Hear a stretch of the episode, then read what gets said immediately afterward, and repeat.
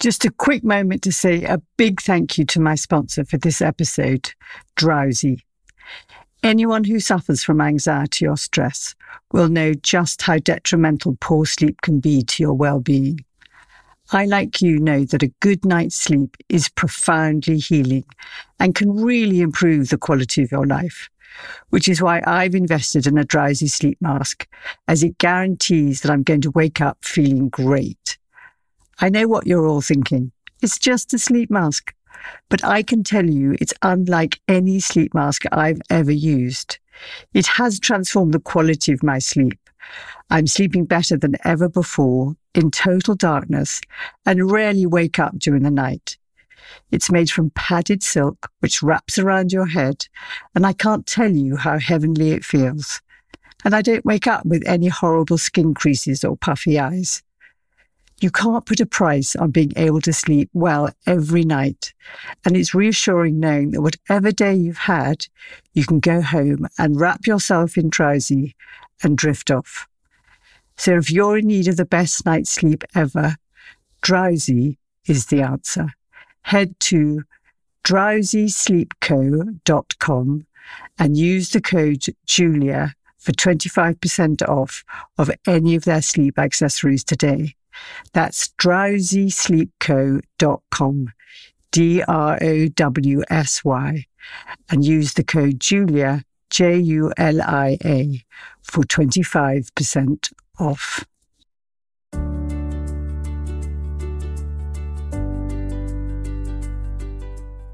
Hello and welcome to season two of the Therapy Works podcast, the podcast that confronts some of life's biggest challenges. I'm your host, Julia Samuel, a mother of four, a best selling author, and as you might have guessed, a psychotherapist. Each week, I'll invite you into my therapy room where I will be joined by a well known voice or an unknown voice who will open up about a particular struggle they have faced or are still facing. My mission is to expand our understanding of therapy and prove that meaningful conversations, which may contain difficult emotions, can be profoundly healing. Hello, everyone. I am delighted to be with Geraint John again. So, for those of you who didn't listen to our first conversation, Geraint's beautiful wife, Debs, died mid September, age 43. And they have three children together, age 14, 12, and 8. And our last conversation, we talked about her dying because she had not yet died, and how, Geraint, you were going to talk to your children. Following our conversation, she did, as I said, die. And so I go to my first question after acknowledging how grateful I am for you joining me. And because your first conversation was so important and had a big influence on thousands of people. So now, three months since Deb died, what is the greatest challenge for you and your family, I guess? Yeah, so that's a really good question. We're kind of at a stage now where it's been three or four months, you know, since she's passed. And we're just adjusting, I think, to life without her. So there hasn't been that much time really that's passed. And I think we're still in a stage where whether or not we've accepted it, I don't know, but we're just coming to terms with life, the planet without her and day to day life without her, because there's just so many memories, so much, yeah, just so many things going on in our heads that it's just very, very difficult to process, I think. I think that's a description of grief, isn't it? That you can only really let yourself know the reality of it moments at a time because it's so overwhelming and so huge that you get pulsating with the day to day and memories. And it's hard to take on the enormity of what you're facing. Could I, if it's not too pushy, ask you to go back and tell me the piece that happened between that conversation where we talked about you going in, you being in denial and not telling the children that she was dying. And that I think was about six weeks before she died. What happened between then and her dying? Yeah, so I remember well. We we recorded it, and she was in hospital, and she was very poorly with sepsis, and we were all rallying around, her and somehow she managed to which is quite typical of Debs. She managed to beat the sepsis, even though she had pancreatic cancer. She beat it, and there she was. So she got out of hospital, and it was like one sepsis. You know, I put something on my Instagram, Debs won, sepsis nil. It was like a victory lap. So we got her back, and it was still the battle, and we're going to beat this. But you knew underneath. Yeah, yeah. Even when you spoke to me, you knew you weren't going to beat it, no? No, I, I, yeah.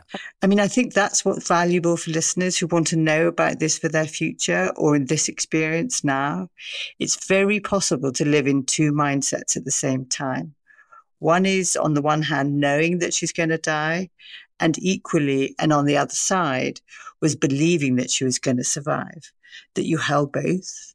Yeah, I do think about this quite a lot. And I think it was probably, you know, from my point of view, the last thing that I wanted was for her to feel in any way upset or traumatized or in any way depressed because that wasn't in her nature at all. So by keeping up this kind of positive, it's going to be okay outlook, it just meant that she was more in her final period because, you know, I, I had researched it and I knew it was not looking good. So what I didn't want to happen was that for her, for whatever time that she had left, that time was that she was upset or more upset in any way that she needed to be. So, and rightly or wrongly, because there's pros and cons, of course, of this strategy, because then perhaps you don't talk about stuff that I'm here now running the household as a single dad, and there's stuff that I wish that I would have probably asked her. But then if I balance it, I think, and if I could look back, if I could go back and do it again, I'd probably do the same. I do think about it quite a lot though. You wanted her to suffer the least and protect her the most and that it looks like as as difficult and as complicated as that was that was the best decision you could make at the time and actually you would make it again i think yeah i think that's right yeah but there's a cost in that for you isn't there? Well there is a cost to me but i think again on balance i think i do it again because i'm still here. We've had some amazing experiences since she's passed but which we'll you know chat about in a bit. And i'm just to be honest with you just really glad to be here. To be alive. Has her death led you to value your own life and the life of people you love that much more? Yeah, totally. It's changed my perspective on things massively in the sense that my outlook is totally different now because I value stuff a lot more, perhaps. And yeah, I just don't let, well, you know, so far things get on top of, of me as much, perhaps, as I did work related stuff. I can't help think, I just feel sorry for Debs that she had to go through all this. And what keeps me up at night is just the worry that she must have had that I perhaps I didn't know because we're just going through this hell together and and just how she must have been so scared. And I, I just feel really sorry for her. And obviously, I'll talk to you about kind of what happened in between our last recording and you know, her passing, because that was quite a traumatic couple of months, I guess. But it's just these kind of thoughts that stay with you and probably always will, really. But she beat the sepsis, we got back, and life was, it was the summer, and um, I think me and my son went away for a week, and that was great. So this was like, I look back at it now and just like, oh, wow, that was a final month, August. And had I known that she only had six weeks left, would you have done something differently if you'd known? No, not really. I don't think I would have.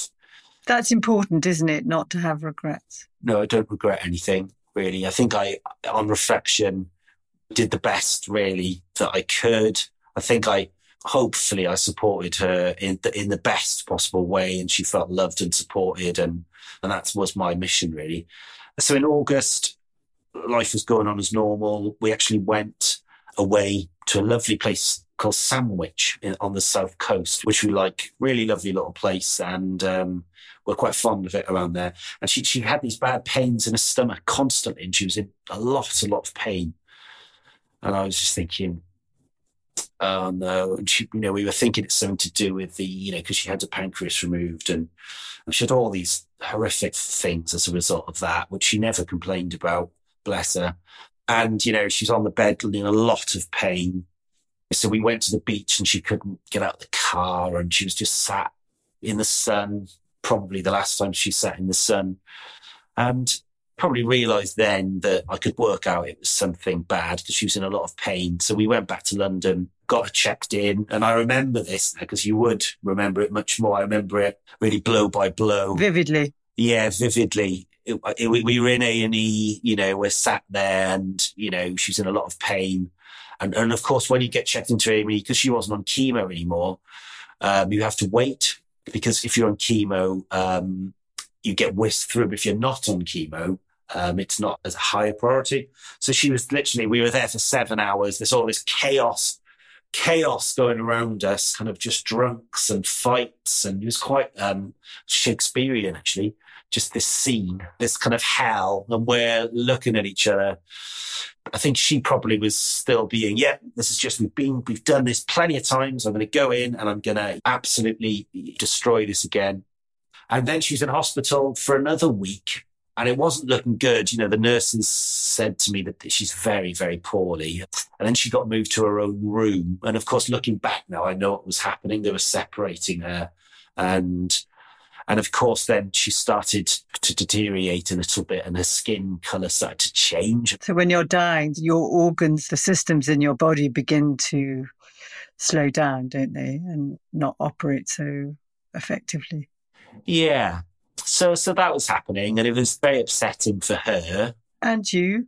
Yeah. Well, obviously for me, yeah, that was hellish just kind of seeing her like that. And then the palliative team started to come in and I knew what was happening then. And then I had to chat to them and ask some very direct questions. How long? And they said, you know, a couple of weeks max. So all of a sudden we'd gone from beating sepsis to being in Sandwich to being in A and E in that horrible scene to it's like the end of the road and you can see the sign. So it's like, right, so am I processing it? Probably not because I'm in overdrive because I've got the children at home. I'm still working as well. And, you know, at that point, I just put my out of office on and then it was persuading her that to go in to go into the hospice. You know, we were saying, "Can you go down and check it out like it's a hotel?" So I was, yeah, yeah, I'll go down. So I drove down, had to look around. You know, that's a very poignant memory. Isn't uh, it? It's like her being her. Like yeah. So I drove all the way down to uh, St Christopher's, which is obviously fantastic, and had a look around. Was I thinking that, that I was, but I just wanted her to be comfortable because the hospital was hell that she was in. She's in this room. I was having to shower her every morning and all of that. And, and it was quite a bit much, you know, for her and me, I think, at that point. But we did it. We, we got through it. And main job was to get her the shower every morning. Is that shower in the morning a, a bit like that Admiral, like make your bed every day? That if you do this one task, it sets you up for the day in the sense that I'm still alive, I've had a shower, I'm clean, I'm ready to face the day. It was like a center point that was counter to her deteriorating health and the bedlam that you were in being in hospital. I mean, totally. That was really important to her. Much respect to Debs, you know, she's quite remarkable, really. And um, there's another little kind of anecdote I was at home and uh, I had a phone call. You've got to come down now. You've got to come down now. She said, you, have got to, I, I've got to get out of here. She said, I've got to get out of here. You've got to help me. So I came down and she was in a wheelchair at this point. She couldn't walk and she was just outside the bit in the corridor. And I went and she grabbed my hand and she said, if I don't walk outside now, I'm never going to get out of here. I have to be able to walk. So anyway, so we tried to walk her out so, and she just one step, one step. Her willpower, her determination. Honestly, I was just, what on earth is going I've been told that she's got two weeks left to live, which I obviously can't tell her this yet. Now here she is on a different mission. And it's really important to me that I say this because for whoever's listening, if my children listen in the future when they're older or whatever, or they read back on stuff like this, then they know what a hero she was. So she's walking down the corridor and of course, she, she, had to give up and sit down. And I said, for sure, I'm just going to get the wheelchair again and put her back. And then she fell asleep for a couple of hours. Uh, but bless her in her head, you know, she was so determined. It's heartbreaking. She, she so wanted to live and be alive and walk. Yeah. And much respect to her, really. And I'll often say this there's like one of you, and there's a billion of the rest of us. There's only one of you. You're quite remarkable in, in lots of ways that I couldn't possibly summarize now. But it's like you're talking to her as if she's she's alive in you. Yeah, I think so.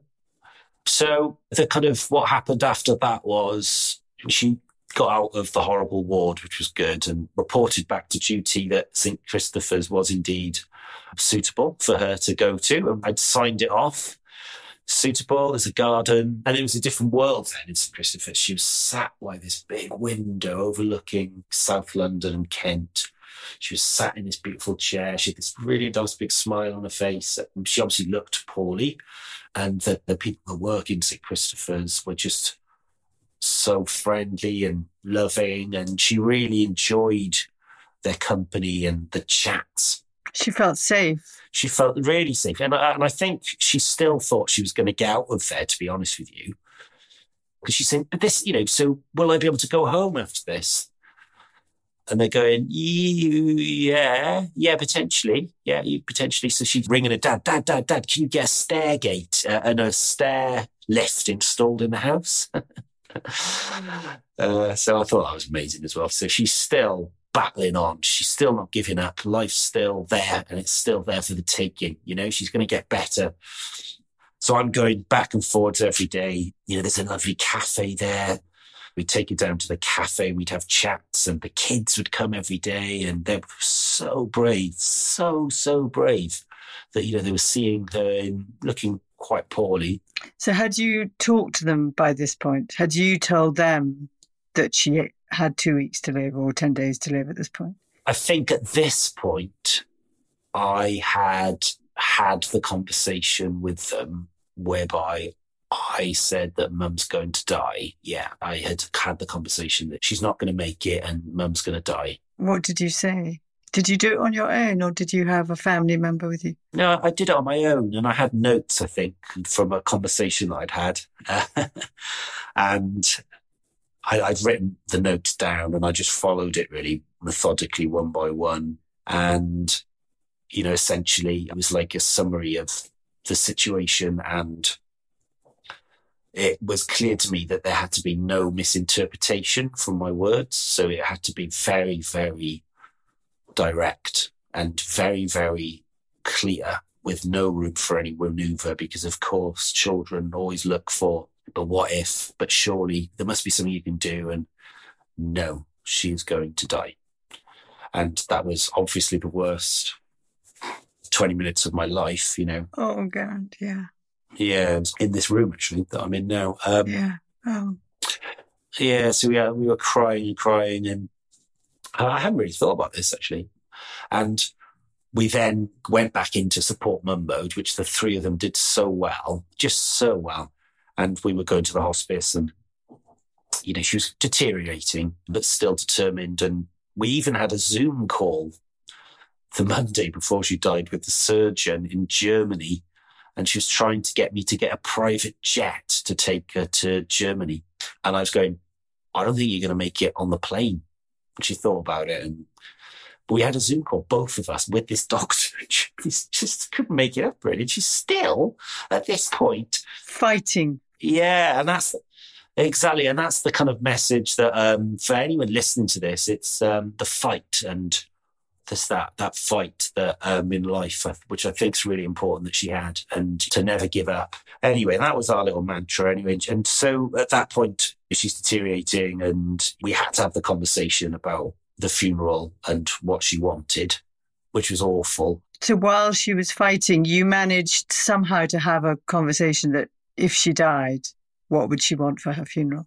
Her mum, who was absolutely brilliant, um, and me, who were going through this hell together. Um, I think we're both probably just quite traumatized now, I think, after what we've been through together. Um, so we went and had the conversation, listed what we needed to ask. And then I had to go back to the room and then ask her. I, I thought I'm just going to treat this like a business conversation where I'm deadpan. And I said, look, I'm just taking all emotion out of this now. I said, I'm just going to ask you some questions. I just want you to just tell me what you want. And then we just went through them.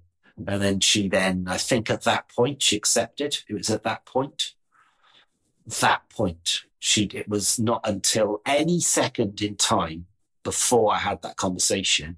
And then she said something like, Oh, well, that's that then, is it? Which is typical of her little sarcastic. Uh, she could be quite sarcastic sometimes, which was very funny. So that's that then, is it? I said, Well, you know, I don't know what to say, you know. Um, but we're just preparing. Um, and I needed to be right. And then I think I went and I came back and the next day she was, at that point, she gave up and then she stopped. The, mo- the morning after she was gone, she was just unable to talk or anything. And that was it then. Are you connecting the conversation with, that you had with her about the funeral and her saying, well, that's it then, with a sort of slightly kick in her, you've given up on me, or that there's no fight left, and her dying? Yeah, 100%. So that was it. There's no doubt in my mind that at that point she'd had, a, which makes me, if I couldn't respect her even more, I have more respect for her, thinking, wow, so you must have spent all of this time where all the rest of us were kind of, ter- you know, and you were so strong that you made it right up until the very end. It's like she's at the edge of the cliff and people are trying to push her over and she's battling everyone off. She's batting everyone off. No way I'm going down there. So madness, really. And then, of course, the really tricky bit was that I'm then I'm gone.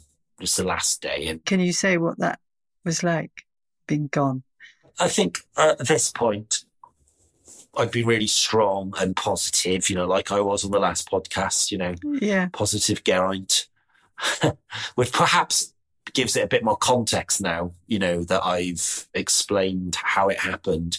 And then, of course, I'm seeing her terribly, incredibly, incredibly ill and looks really ill. I mean, when someone's dying, they look like they're dying, don't they? It's a very painful thing to witness. Yeah. So I'm, it was really upsetting. So I'm playing really lovely music for her and, and it's just, this is just the woman that I loved, you know, I love. And she's reaching the end at a, at a ridiculously premature time, you know, and there's stuff that I wanted to say to her and all of that jazz. And then I thought, oh my gosh, I've got to go get the kids.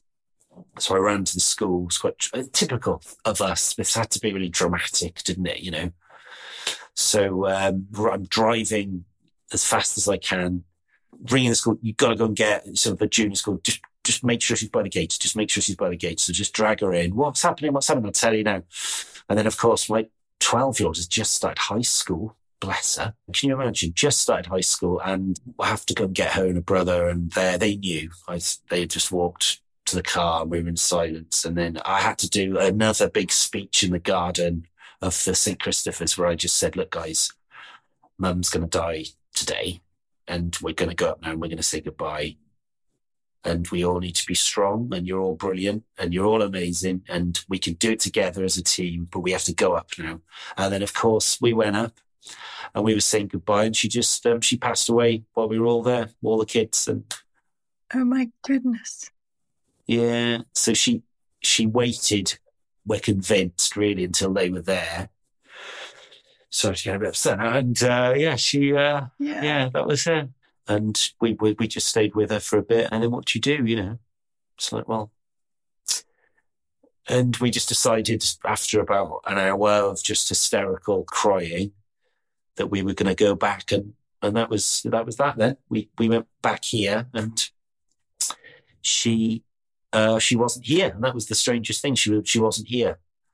And then that night was, I said, well, what, what do you want to do? I said, should we just go up for a burger? Because there's a burger restaurant that we all used to like. Um, so we just walked down, sat in silence, kind of eating this burger, really slowly and miserably and and and then yeah so that was that's the story i thought it was quite dramatic and it could only have been that way really with us and her it was like a film and she went kicking screaming basically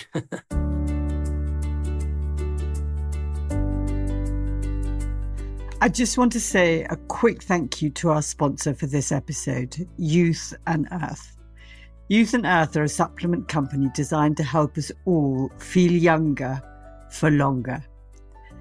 Their product addresses the causes of aging at a cellular level and help us to maintain and sustain a fit and active lifestyle. Their NMN delayed release capsules are one of the staples of my anti aging, much needed arsenal. I really love them. They're entirely natural, they boost my energy levels and work to promote cell vitality throughout my body. I feel amazing with them. So, if you're like me and looking to slow down the aging process, then I encourage you all to take advantage of a very generous 25% off when using the code Julia25 on your first order. Head to www.youthandearth.com now and give your body every opportunity to feel more youthful.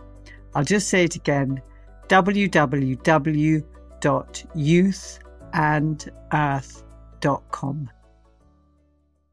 The poignancy of your memory is she went kicking and screaming and she held on until all of you were in the room with her. And that that was her last act of love in not finally letting go. Okay, it was dramatic in true John fashion. But once all four of you were in the room with her, she felt, I guess, at peace enough or to surrender, to let herself. Yeah, she needed to to go, you know. I just said some nice words to her and we'd let her know oh, what she meant to us. And she could hear. I know she could hear, but she just word bodied given up. So after we returned home, then we're in overdrive because we're planning the funeral. So anyone listening to this who's been in a similar situation, and I, and I guess lots of us have, if it's a parent or a, and so we, we decided that she was going to go out with a, in style. Well, I did anyway. So we booked a big house in Dulwich, um, where we used to like going and so booked the whole house. And there was, when we got married, there was a string quartet playing Beatles songs because, you know, we'd like the Beatles. Who doesn't like the Beatles? So there was a, string quartet playing the same songs. There was like really good food. My mate, who's a cheesemonger, brought some cheese. Yeah, lots of people came and it was quite a sunny day. So that was nice. And obviously before that, the funeral as well, which was, um, quite something. So many people came to the funeral just from all parts of our history. And um, my job was to console the kids who were obviously very, very upset. So we got nice white, white cars to take her down, vintage something. And so it was, she arrived really nicely. And then obviously the kids were just beside themselves. Yeah, so I'm comforting them. And obviously, I've got hundreds of people looking at me, just devastated for me. And I'm having to do it again now. So I'm, remember I said the showman. So I'm doing it again. So I was aware of it. I was like, I've got to, I know this is really awful. So I'm going to keep my shit together now. And I'm going to be strong for everyone. So I'm holding the kids. It's going to be all right. It's going to be all right and not going to be all right, but you know, just trying to make them feel loved and, and happy. And then we go into the funeral and it was, yeah, it was beautiful. Lots of people spoke. I, then I spoke last. When uh, John Lennon got inducted to the Hall of Fame, Paul McCartney wrote him a letter, Dear John. And it was, I thought, oh, that's quite a good way of doing it, actually. So I just wrote her a letter, Dear Deb, and it was what she meant to me from start to finish and thanking her, I guess, for that's when the showman went, and then I just collapsed after my speech. I chose the most depressing, like Stevie Wonder. She's a Rainbow by the Rolling Stones, which is what, yeah, we walked down the aisle to, which I don't know if that was a good idea because that set everyone off. Did you record the funeral? Yeah. It's a good thing to have done. Yeah, I think so. And then the final song was um, Into My Arms by Nick Cave, which is beautiful. Oh my goodness. Yes, I love that song. And that was our first dance. So so it's all related to the wedding, which I thought was good. It's love. It's about your love. Yeah. I mean, what what I'm aware of as you're speaking is all of these if emotions are colors, like the kind of rainbow of colors from the devastation of her actually dying in the room together with all of you in there at the hospice to the numb, automatic, robotic experience of going to get a hamburger, not speaking, and then getting into overdrive to organize a funeral, getting into performance mode to kind of conduct everybody. Yeah. And that there's so much happening all at the same time. But at the heart of it is your love for Deb and the love that your children had for her and how you are wanting to honor that, celebrate that, and also in ways let yourself feel the pain of her loss. And that is a lot to hold. Yeah, it is. And I think the period after that has been a very different period whereby I'm not like that at all, you know, because I think that's taken it took a lot out of me. You must have been exhausted. I mean, grief is physically exhausting, but yeah. So I lost a lot of weight um, because I just wasn't hungry, you know. So didn't really want to eat. And I love cooking, but I was always cooking for Debs. You know, that was always our thing. And then suddenly I'm cooking for myself, and it's not not the same appeal's not really there. So I was skipping. No. So my strategy was to drink Huel, the drink with all the. So you know, starting to lose weight. So I'm starting to look like Keith Richards, which is good because I've always had a bit of a chubby appearance. So uh, all of a sudden, it's like, oh wow, this is quite good. Um, so not good though, and you know it isn't. No, I know. So obviously, my role since then has just been for the kids, you know, to make sure that they're, uh, I guess, in this period of the worst period of we could ever go through, really, where she's not here, is to make my thing is I want to make the house full of love yeah, we're just, it's a house full of, full of love. There's no shouting. There's no stress. Like literally last night, Sarah and my daughter came down and she couldn't sleep. It's like midnight or something. And she's upset. She thinks I'm going to be angry, you know. I said, I've just, I've told you, it's no, problem. You just do what you, if you can't sleep, you can't sleep. So it's no problem. Don't get stressed. There's nothing to be stressed about. And then that was, oh, right. Okay. So obviously they take advantage of me massively now in a funny way. So it's been a really difficult period. And uh, this could be a whole nother podcast, I think. Well, it's the day to day grind of grief, isn't it? In some ways, what you've been describing is the events that lead to the peak devastating moment, but it comes with it is adrenaline and performance and drama in some ways. I mean, I don't mean to make it take away from the very real distress and loss. But then the grind of missing her every day is a completely different process for all of them. And I, you know, you've got three children of different ages two daughters and a son, the reality of the loss and the level of the pain is the same for everyone, but how they express it, how they feel it, what they need is very unique and individual. And so between the four of you, there's a lot going on in the kitchen or at night. Well, there's a lot going on, yeah. And after she passed a week later, it was Emma's birthday. So I hosted a birthday party for her, you know, I thought I just I thought I just got to get on with this. I've got to do the birthday. That is your mantra. Get on with it, isn't it? Yeah, yeah. So I just we we got on with it. The parents came and they're looking at me going, "I can't believe you're doing this." And I was going, "Well, what choice have I got? I have to do it. It's a birthday."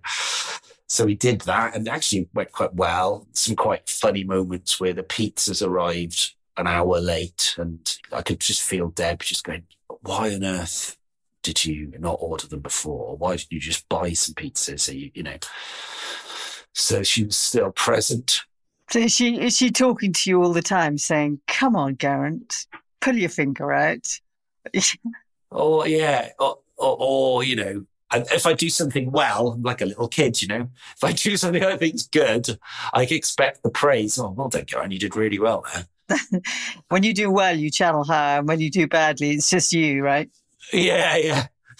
So we, uh, had three birthdays in six weeks. So we had the three birthdays. We had a week, and uh, the day, the day after the funeral was our wedding anniversary. You couldn't make it up, really.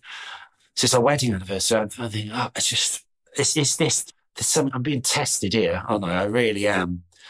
So then in October, I just took them away to Greece for a week, which was the best decision ever. So we went to a place called the Peligoni Club in Zante, which is amazing, really geared up for kids. Lots of water sports. There were smiles then for a week, you know, which was good. Oh, from had tears for the weeks before. So many tears. So, yeah, and we had a, a, fun, and then obviously there was quite poignant moments expecting her, her to walk down in her holiday dress. I got really upset a lot actually, just visualizing her because it was so close to how uh, you know, it's a, less than a month since she passed, and we were in Zante. Mm-hmm. Still imagining her there, and it's the first holiday without her. It's the presence of absence, isn't it? Her putting on her lovely summer kit and bikini and yeah, and and also feeling a bit guilty because she'd have loved to have gone to Zante. And for whatever reason, life just took over. and We never did because we were just so preoccupied with half terms and we weren't at that stage yet, I don't think, in our, you know, lovely um, journey where we would had the holidays in October or, or Christmas. And that upsets me a little bit that she didn't see the things that I wanted to, that not I want, that sounds really patronizing, that she wanted to see because we had to go, uh, our life had been so preoccupied with work and bringing up the children that we hadn't got to that stage yet. So I think one of the things that often gets missed in grief is that you're grieving for your own personal loss, but also you grieve for the future that the person you loved should have had, expected to have, had every right to have, which is particularly intense if it's a death out of time, if it's a young woman. So you're grieving multiple losses. You know, you're grieving seeing the loss in your children's faces and their experiences. You're grieving your own, but also you're grieving Deb's. Like she should have been there and she would have loved it. And so there's a guilt, but also there's a real experience that's impossible to eh, describe of of loss eh, eh, and you can call it injustice or unfairness but it's more than that isn't it yeah, I, I feel this daily and I feel guilty that she doesn't get to do the things that she enjoyed doing anymore. So kind of made my pact with myself. And that's what I said in the funeral that, and that's what I said when I went to see her, you know, afterwards, um, was that I was going to do all the things that we were meant to do. That was, I, I won't let you down. And all the things that you wanted to do, I'm going to do with the kids. So that's kind of where we're at now in between the, you know, it's Monday morning now and, but I just can't be asked, you know, with anything. I'm just, you know, she's been gone four months. And I know the children can't be asked because they're, they're all at home at the moment. They didn't go to school today. And I just can't be asked. I just think, and I've never been like this in my life, you know, and I probably it'll pass like all things, but I'll just, I'll just listen to an album or might just meet mates for lunch pretty much every day and just. Is the can't be asked? It sounds like there's a combination of things going. One is low mood and grief, like you feel low. The other is nothing really matters. Now that Deb's has gone, nothing matters as much. In the small way, like don't sweat the small stuff. Like everyone's alive, so what the hell? Doesn't really matter. And the other is a kind of flatness of you haven't quite naturally, I mean, in four months in, you're used to having access to a lot of energy and hope and positivity of going forward. And at the moment, you're all flatlining. And that is what grief feels like. Yeah. So I didn't really see this bit coming, but you're right. I am able to put stuff into perspective a little bit more. So perhaps previously, and I guess anyone listening to this can relate to it, whereby work is everything and that's all I cared about. And I'd stress about things quite a lot, which was probably really annoying for Deb, but being the, the hero that she was, she supported me throughout it all and made sure that I got through it and and then now I'm like, well, what was all that about? So it's Monday and I'm thinking, well, it doesn't really matter, does it? If I don't really want to do what I used to do today, I'll just chill out and just hang out with the kids for a bit because this is just a phase and we'll get through it. And I'll probably make them a fish finger sandwich in a bit. I guess it's getting to know a different version of yourself, isn't it? Which is, it sounds like you're not fighting it, which is good and it sounds like you're allowing yourself to be as you are, which is also helpful. Do you know what is supporting you for people listening who are going through something similar? Can you name two or three things that support you to both manage enough to function as a dad and get the fish fingers in the fridge, work enough that you bring home enough money to pay the bills, and also be changed by it so that you know what really matters? Everything's changed massively now. So I'm not really exercising as much, um, which was always my thing, which is interesting, really. But I just, again, I'm just can't be bothered really at the moment. So, but I, I think that's really important that I do that, um, get better. But at this stage, that's not really a priority. I think friends are particularly supportive, which is helpful. I've got a really good close network of friends and that's really good. So that's extremely helpful. And the kids have got really good friends as well, which is extremely helpful as well. So they're constantly occupied and entertained and have stuff to look forward to, which is really helpful because whilst, you know, we have our can't be days, as we call them, you know, they still see their friends have sleepovers. My thing is that what's getting me through is stuff to look forward to. So we tend to do stuff on the weekend. So on Saturday, like I took the youngest to Kidzania in Westfield, which was actually hell, but she enjoyed it. And that was the all day. And we, we went ice skating the Saturday before that. We went to Antigua over Christmas for 10 days, which we've never done. I didn't realize this, but when you asked it, I now know what's getting me through. So we did a helicopter tour of Antigua. And then I was thinking about Debs, you know, like, this is for you we're doing this because I remembered what I said, all the things that you wanted to do. So we did that. We went snorkeling in the tropical waters and saw all the tropical fish and the reefs. And me and my middle daughter did that. And I, I remember that was a bit of a moment, us looking at each other. I was thinking, this is good. This is good. Well done, Geraint. Come on, praise me, Debbie. this is a praise moment the two things that really enable you to keep going is the love and connection to others. That makes an enormous difference. But also living with experiences with Debs in mind, both as their mum and as the love of your life, in that living, missing her, but also living and doing the things that you think she would encourage. Yeah, definitely. So then that helps you make sense of the day and the world then so I'm thinking, all right, well, I'm not going to get as stressed as I did because that's a total waste of time because I could literally get run over by a bus tomorrow. And that is a high, you know, I've seen it with my own eyes. I understand life and death much more than I did because I've actually been through it from diagnosis to the end. And I was there for the entire process. So I understand this now and I understand that life is really important and it's important that I make the most of it.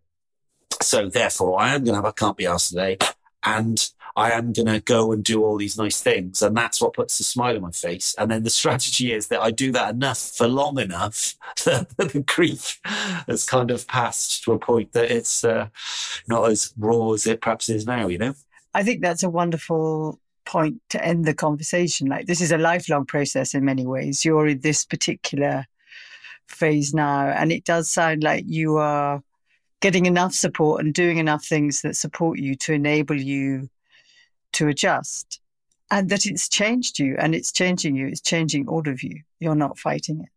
And you know that the intensity of the loss that you feel will also change over time. And you now can't not know that people die. There's a growth in that is that you have to live the best life you can live if you really do know that you're going to die well, totally. And I think like the final thing that I was, was say was I felt that we were invincible or I was invincible. She was, it's not going to happen to. You know, a bit naive. Nah, it's not going to happen to us. It's fine. You know, I actually believed that. No, no, no, no, that's not going to happen. Uh, and then of course I now do realize that, yep, it could happen. So yeah, live your best life. Thank you so much, Geraint. I really appreciate you giving me your very precious time. Thank you. No problem.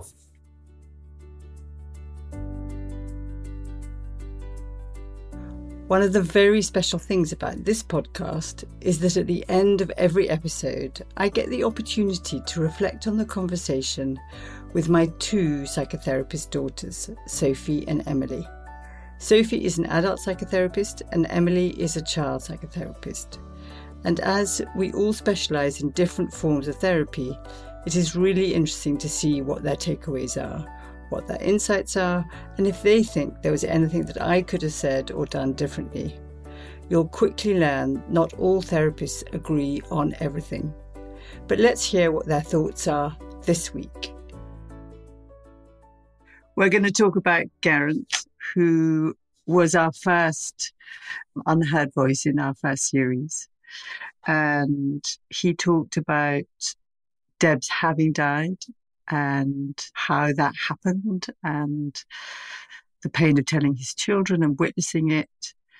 I imagine people will find it both painful and informing to hear.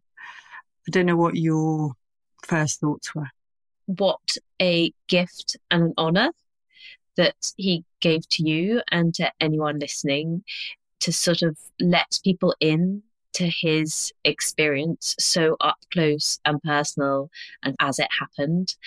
And I think that I just felt very, very grateful to him and to his family and to Debs for allowing us to bear witness to what his experience was of that. Gratitude and enormous, enormous sadness. Mm, I really echo that, Em. I felt was just so sad. I definitely cried listening to it. I think one of the things, as you're speaking, I'm recognizing is how valuable and how generous it is to talk through something that, if you're not on the other side yet, can feel very scary or what that might look like. And I know before my mother in law died, someone sat down with me and gave me like a very detailed blow by blow of the death of their father in the minutiae. And there was something very helpful about hearing just what it might look like. Obviously, it was going to be different for me than them in the way that other people who may be losing a partner or someone close to them, it will be different than Geraint's experience. But it just is demystifying something that is often, I think, actually what does death look like and what does finding out look like and what do the last minutes look like and what do you do afterwards? How do you eat something? All of that is such a black hole. Yeah, it's like not being able to imagine it and someone being so generous as to share what that looked like for them. Just, I think, paints a bit of some sense of what may happen, of what can look like when it feels such a black unknown hole, if it hasn't happened yet. Yes, and there's just the humanity of it that even amongst the most painful, devastating experience for all of them, there were sort of funny moments, like her saying, you know, go go check out the hospice, like it was like like a hotel. So that the sort of humanity of that that we don't have to always stay in this place of darkness, even in the moments of the greatest darkness. There can be tiny little moments of sort of dark humor in a way within that. And I think what I was aware of listening back to it, not at the time he was talking to me. And it's interesting actually having the conversation. I'm not always aware exactly what I'm hearing. I'm hearing in relationship to him, but I'm not always sure what the third part of us conversation together brings up, if you see what I mean. And the thing that I'm very aware of is that people are really truly themselves when they're dying and they don't become someone different. So she was brave and feisty and funny and fought it. And that message that she said to him, uh, that's that then, is it? that's that then. Uh, which is kind of feisty and cross, but also beneath it, so much hurt and upset, but also very fully her. And that's what I got from him that she was herself all the way through. And in that way, I think there are no rules about when you talk to someone about their dying, that most complex of all subjects, talking to the person who's dying about their dying. And that his was really up to the edge until the day before she died. And when they talked about what was likely to happen in the funeral.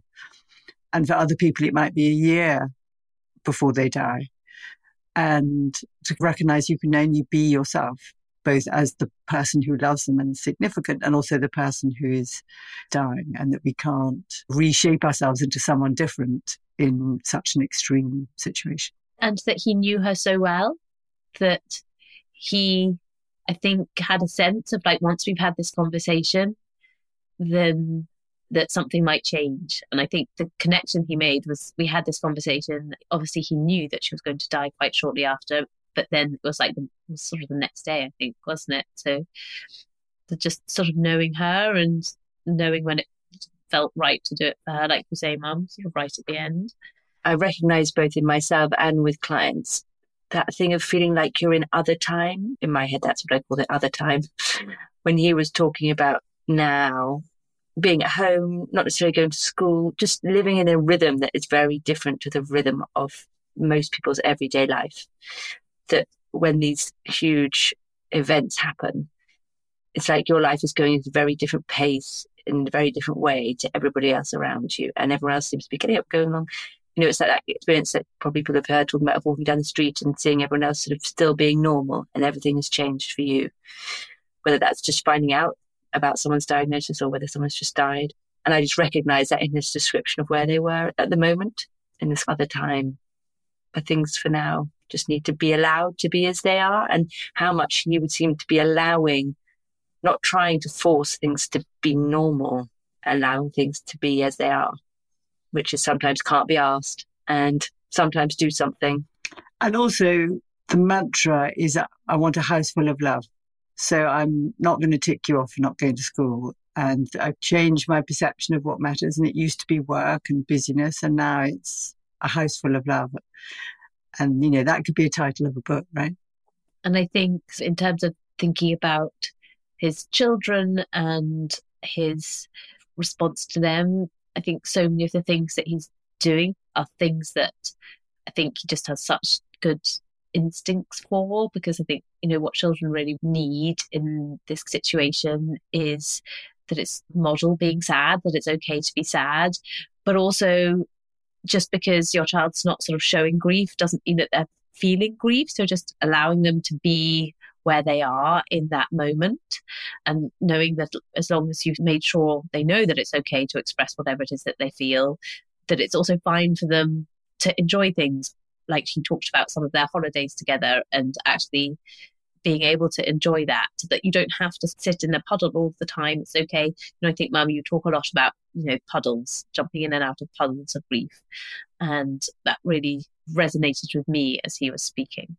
Absolutely. And that jumping out of the puddle and allowing yourself joy on holiday or moments or at a hamburger joint is as important as being in the puddle of grief, and that it's the movement between the two poles that allows you to grieve and allows you to manage the pain of grief because you can't be in the puddle all of the time. And I think there's some misunderstanding or there's guilt is such a big part of grief that often I think people don't give themselves permission and then don't model that for their children of being okay, having a break, doing things that restore you because that gives you the emotional energy to drop back in to the lost work. I think that is really true, Mum. And I think the inverse can also be true is that I think it can be so painful to imagine that our children feel pain that there's this sort of idea that children are more resilient and don't feel grief as intensely as adults. And that also is a fallacy. That just because your child might not be showing what you or somebody else thinks of as signs of grieving doesn't mean that their experience is any less intense or meaningful than an adult. And so I think it is important to know that how your children is acting, like whether they're acting normal, doesn't mean that their experience of grief is any less than an adult.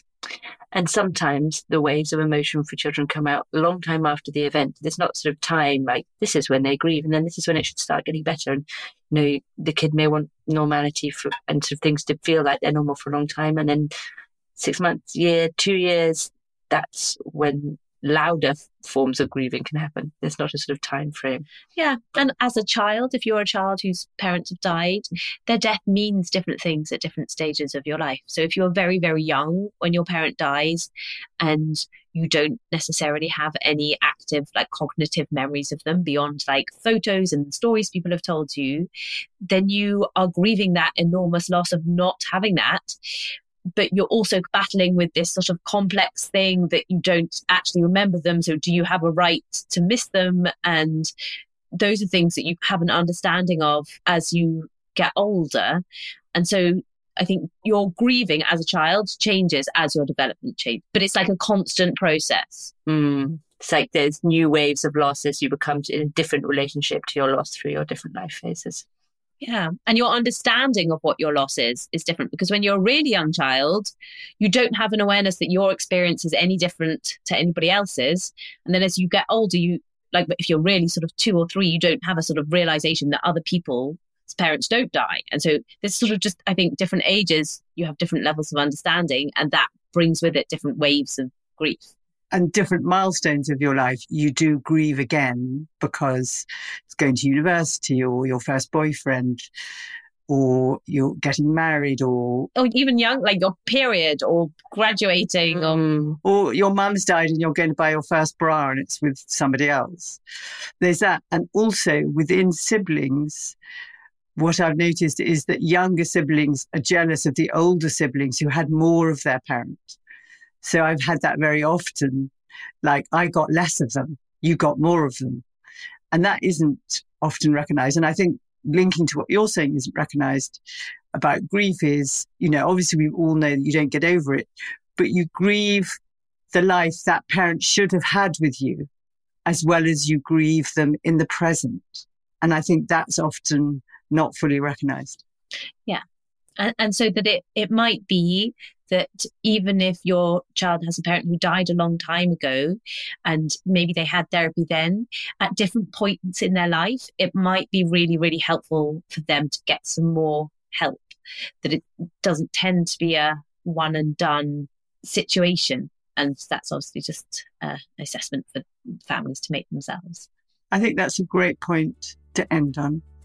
Thank you, Emily and Sophie. Um, and thank you, everyone listening. I hope you really got something from this podcast, as raw as it was. Thank you, particularly to Geraint John, for being so open.